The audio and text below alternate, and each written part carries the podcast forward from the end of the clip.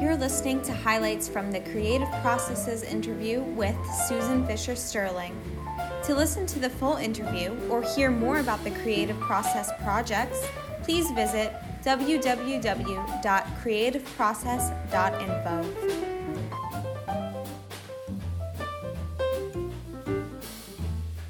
I uh, came to work at the National Museum of Women in the Arts uh, 32 years ago.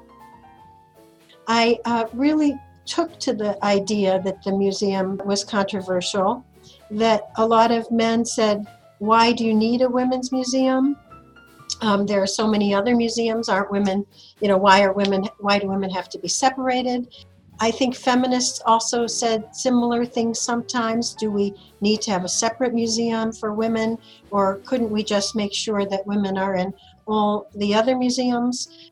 It's interesting too because the some of the people who were more conservative, more traditionalists, would say things like, "Well, we're not sure we like this feminist concept." So it was very interesting to see the triangulation of opinions about the museum. The way we ex- exhibit the collection is based on themes, uh, themes that are developed by our curatorial team and often in conjunction with our educators as well as our library. The reason for this goes back a really long way. It goes back to the founding of the museum at a time when, frankly, when I was a curator, we did I did not have enough works in the collection to be able to show works, show the collection thematically. So the question becomes why did I want to do why did we want to do that?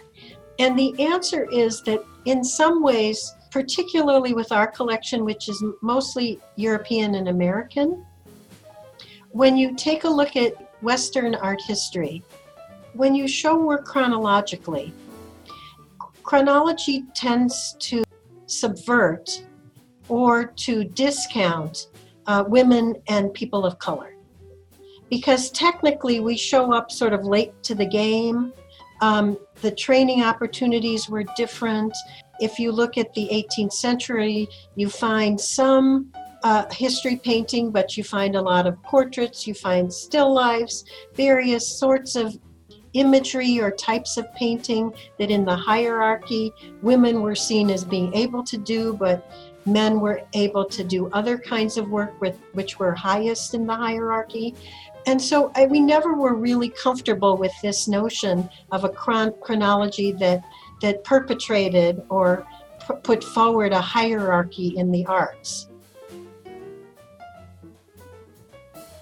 So, some four or five years ago, um, my uh, charge to our chief curator and our uh, team was do we have enough works now in the collection? Because the collection is about 5,000 works now. When I started, it was about 600. So, do we have enough works now to be able to create thematic uh, installations within our galleries, our uh, collection galleries, that tease out themes that are important vis a vis women? But yet also just important? And can we mix the, the different eras in a way that's responsible where the art really talks to one another? The pieces really talk to one another. Many, many people come to us because of contemporary art and they're very interested in seeing contemporary art, which goes a little bit against the idea of many art many museums where the historical work seems to be most important to people. I think that's partly a realization that the National Museum, that women artists came later to the game, and so modern and contemporary art is where women artists have really shown their stuff, if you will.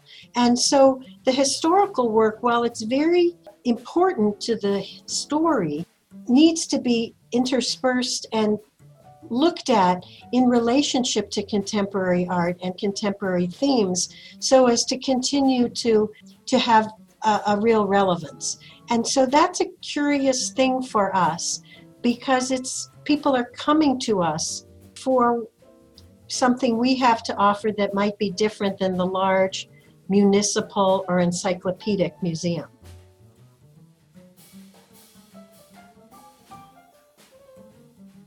So, in a way, we've been able to shift the discussion and also still showcase those uh, great, uh, persevering, exceptional talents of the past that really that really were able to um, succeed way against the odds, totally against the odds.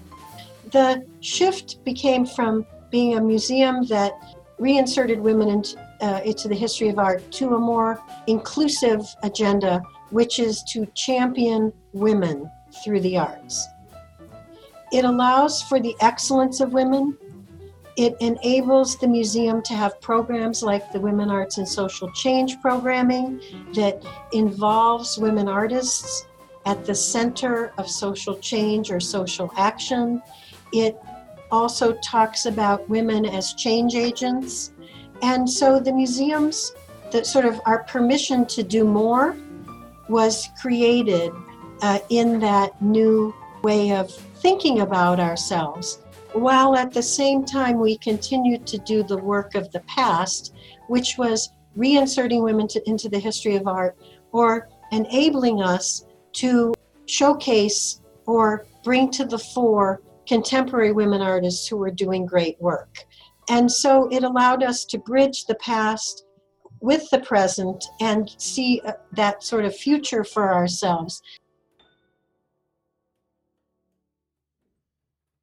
I mean, we really are ciphers, and not just ciphers, but also integrally involved in these issues that import, are important to our communities.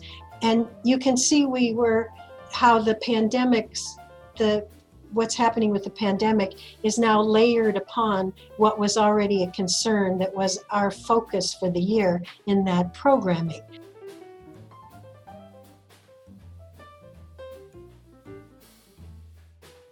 but it's a very it's a really good model for how you can bridge arts and social change and point to women and artists as being at the center of that. It will be interesting to talk about spirituality in the sense of how do you have joy? How do you keep a spiritual life? How do you feel connected?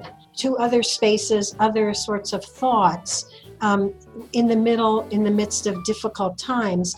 What kind of artwork might that might come of that? And is the spiritual life, is our spiritual life something that we should take very seriously, not just during the pandemic, but afterwards?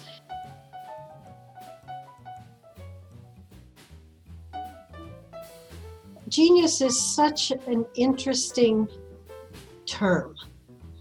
Just like visionary, who decides?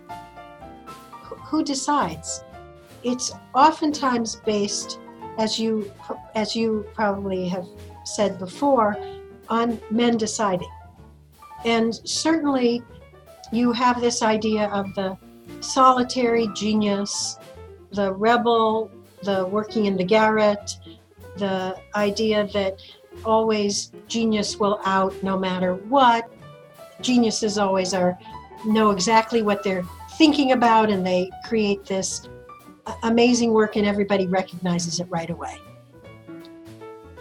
Certainly, there are interesting ways to think about mathematical genius. There are also interesting ways to think about artistic genius uh, genius for people who are social philosophers, all, all different manner of, uh, of things that people call genius. The truth is, there's a system that props that up uh, and wants to say, this person's a genius, but that person's not. And most often, that leads to a whole body of folks who are left out because at least in the past, uh, with all kinds of 19th century brain studies, there were all these studies that wanted to prove inferiority of everybody other than a white male. And so I think that the concept of genius at this point in my world is debunked. But that doesn't mean that I don't want women artists to be seen as geniuses, because that's a term that people understand in the popular, in the world of the popular press or the just the the general population. So you you do have to play on the field you you want to play on the field that's given just because I, I like to say even like i remember when i was working with carrie mae weems just because there's such a thing as the male gaze doesn't mean you shouldn't stare that gaze down